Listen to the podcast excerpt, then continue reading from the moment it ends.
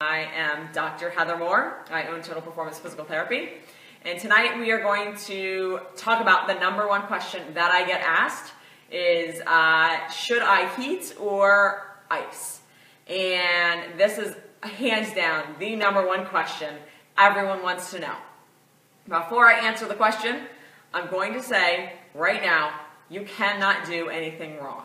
All right? It does not make or break the healing of an injury if you apply heat when it might have been better to apply ice. It's not going to make or break an injury if you put a hot pack on for 15 minutes and you go to the doctor and the doctor said, ah, oh, you should have put on ice. It's not going to really affect the outcome all that horribly much. People find themselves extremely stressed out about this, whether they should heat or ice, and then when I give them one answer or the other, they get really upset thinking they did the wrong thing. It's not something to get upset about. It's not something to even stress about, honestly. You know, if you do the wrong thing, quote unquote wrong thing, there really isn't a wrong thing. But if you find yourself in a position where you, you know, you should have done ice where you did heat, don't worry about it. It's okay. Your injury is still going to heal as long as you do everything else properly. So when should you heat? When should you ice? What's the magic formula? Well, what I tell people is when in doubt, ice. That's as simple as I can make it. If you are questioning whether you should heat or whether you should ice, you should ice, okay? Now, when should you ice and when should you heat if you really want to kind of get the clear dividing lines of it? You should ice when you have pain.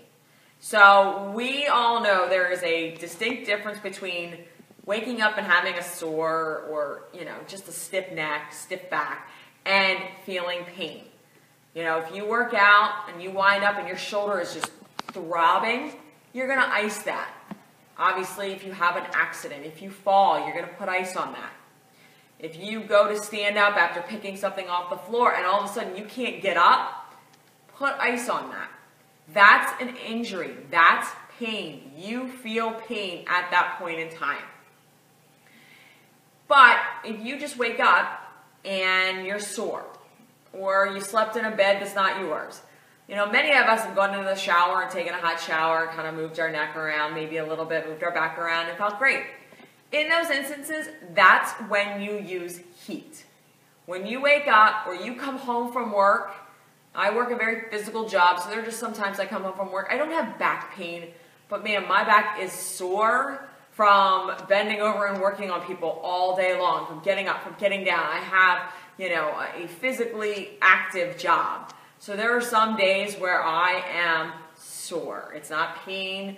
I don't feel anything going on down my leg. I wouldn't describe it as pain, but it is like, oh, I just really want a little bit of a heat pack. And a heat pack takes it away right like that. So don't be afraid to use heat or ice to help decrease soreness, to help decrease pain, to increase range of motion. It does a really good job, both of them, at doing that. Now, a lot of questions about, you know, what about ice baths? What about contrast baths? And what's a contrast bath? Um, it's where you go heat and then ice and then heat and then ice. If you have a significant sprain, like an ankle sprain, and you can do heat and ice and you have that kind of time, go ahead. You know, yes, it will help. You know, five minutes ice, five minute heat, five minute ice, five minute heat.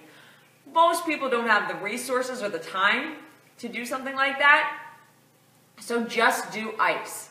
Okay? If you're picking between doing a contrast bath and picking between heat and picking between ice, you're going to pick ice in that situation because it means there's some pretty significant swelling going on. It means there's some issues that you need to really address the inflammation, you need to address the swelling, and ice is best for that. Now, what about doing an ice bath? Again, if you want to find yourself in a bath full of, of ice cubes, by all means, it will help. I know a lot of marathoners use this technique after they get done a race. It helps. It stops that blood flow rushing in. It stops the garbage from rushing into your muscles. So it's an absolutely acceptable form of treatment. Now, what you don't want to do is rely solely on heat and ice to fix you. If you happen to fall down the stairs, if you happen to sprain an ankle, if you happen to fall on your wrist, those are what we call traumatic injuries. Those we know what happened, we saw what happened, it was obvious. We don't need a medical degree of any kind to say, How did you hurt that? I fell down the steps. Okay, put ice on it. Very simple, very easy. Put ice on that. That type of injury, that injury where you have a trauma, where you have an accident, ice can help fix those. The type of injury that we see in here all the time, the one where people go, man, I should have come to see you two months ago, really regret not doing that, is the type of pain that comes once a week. And then it starts to come twice a week. Or it starts off as, man, I had back pain, you know, last year. Now all of a sudden I had it twice this year. And now it's like every month. And now it's every week. That's the pain that ice is not going to fix. That's the pain that ice will help decrease some of the inflammation, but you're going to have to do other treatment methods such as physical therapy, such as exercises, such as other things that are going to help fix the problem. Ice does not fix the problem. Ice fixes inflammation, heat helps relax muscles, but it doesn't fix anything.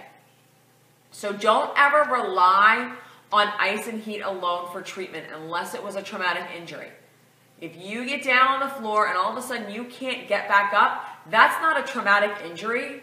That's your back saying, I can't do anymore. Because what really did you do? That was not, it wasn't an accident. You got down and you literally couldn't get back up. You know, you're brushing your teeth and all of a sudden your back goes into spasm. Is that an accident? No. You, hopefully you're brushing your teeth every day. So it's not an accident. It is something that occurred and you don't really know why because this is an activity you've done forever, but today all of a sudden you had back spasms. So be aware that ice and heat are great and we use them in here all the time, especially after I get done with hands on with someone. Applying some of that ice really can help, but it is not a sole treatment method unless it is an accident, unless there is a definite cause. If you are having pain reaching overhead with your shoulder every single time, Ice is not going to fix that. Ice will never fix that. You have to find the cause of the problem. Ice can aid in fixing that, but it won't completely fix that. So you really need to be aware that while there's icy hot patches and there's, I don't even know, Tiger Balm, it, it's amazing what people bring into me on almost a daily basis on what's out on the market and what can be purchased and, um, you know, it, it's crazy. It's okay you can use a hot pack on the way to work. Um, you can put a lidocaine patch on there if it helps, but it, those things are only meant to take the edge off, just like heat or ice. Okay, it's only meant to take the edge off. It is not a treatment option. It is not a treatment solution. It won't solve anything. In fact, it will make things worse if you don't get the entire picture solved. How long should you put on heat or ice? Well, first of all, with heat, you should never, ever, ever, ever use a hot pack that plugs into the wall. The burns are very nasty. I'm sure Google has quite a few of them on there, but I've seen them in person. It's not something you want to mess with. And every person that I talk to never intends to fall asleep with a hot pack on. Nobody ever goes to bed, generally. I do have some people that do go to bed, and we have that conversation, but most people who put a hot pack on that plugs into the wall only we're going to be there for 15 minutes, and they wound up falling asleep and then the burns come.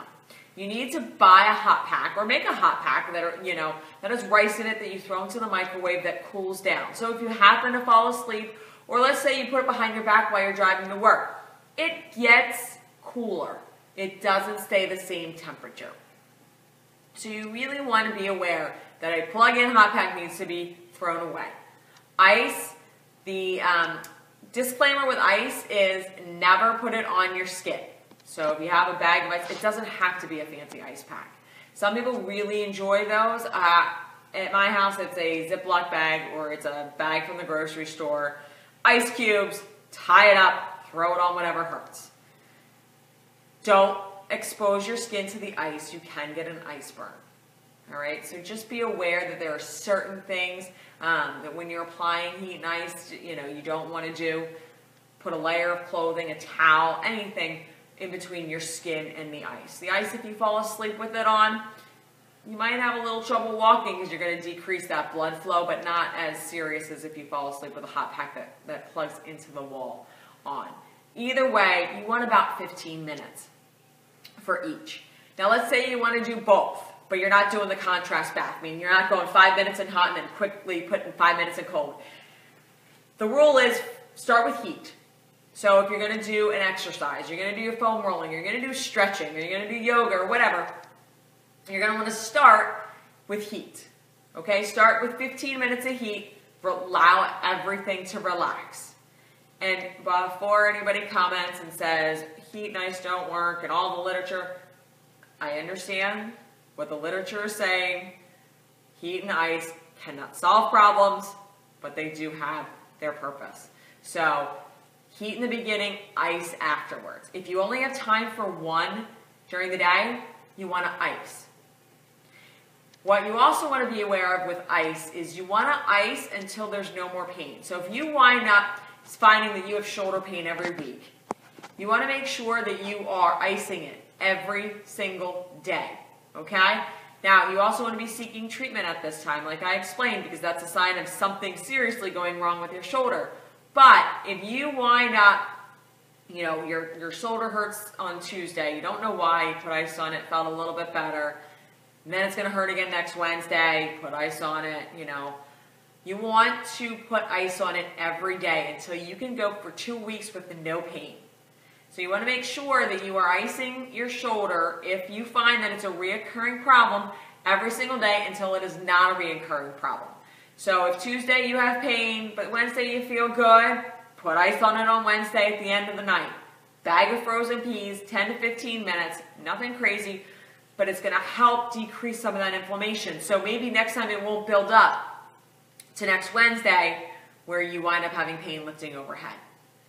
So just be aware of all those things when you're doing heat and ice. And again, you can't go wrong, so don't cry, don't freak out. It's it, it really you can't go wrong, okay? The only thing you can do is, is burn yourself with the heat or the ice, and then you, you have done wrong. But if you find that you have pain that is not going away or it's increasing in frequency or you don't know how it happened, so if you can't put, pinpoint a fall or you don't know the exact exact minute that you did something to injure yourself, that's a sign that something is severely going wrong. And it's only going to keep spiraling out of control. So what you want to do is you want to make sure that you get in and you find out the exact cause of the problem. So you can go to our website at www.totalperformancept.com